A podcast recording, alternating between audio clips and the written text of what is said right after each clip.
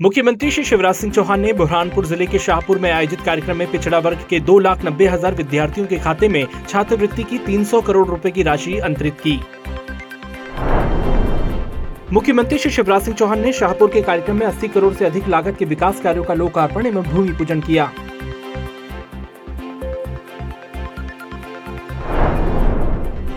मुख्यमंत्री श्री शिवराज सिंह चौहान ने शाहपुर के कार्यक्रम में मुख्यमंत्री निशक्त शिक्षा प्रोत्साहन योजना के अंतर्गत मेधावी विद्यार्थियों को लैपटॉप प्रदान किए। मुख्यमंत्री श्री शिवराज सिंह चौहान ने शाहपुर में दिव्यांगों को ट्राई साइकिल और कृत्रिम अंगों का वितरण एवं स्व सहायता समूह से जुड़ी दीदियों को ट्रैक्टर व स्कूटी की चाबी प्रदान की। मुख्यमंत्री श्री शिवराज सिंह चौहान ने स्वर्गीय श्री नंद कुमार सिंह चौहान की प्रतिमा का अनावरण किया और शाहपुर नगर परिषद के कार्यालय का नाम उनके नाम पर रखने की घोषणा भी की। मुख्यमंत्री श्री शिवराज सिंह चौहान ने खरगोन ज़िले के अनकवाड़ी में मुख्यमंत्री लाडली बहना सम्मेलन में 250 करोड़ से अधिक की लागत के विकास कार्यों का लोकार्पण और शिलान्यास किया।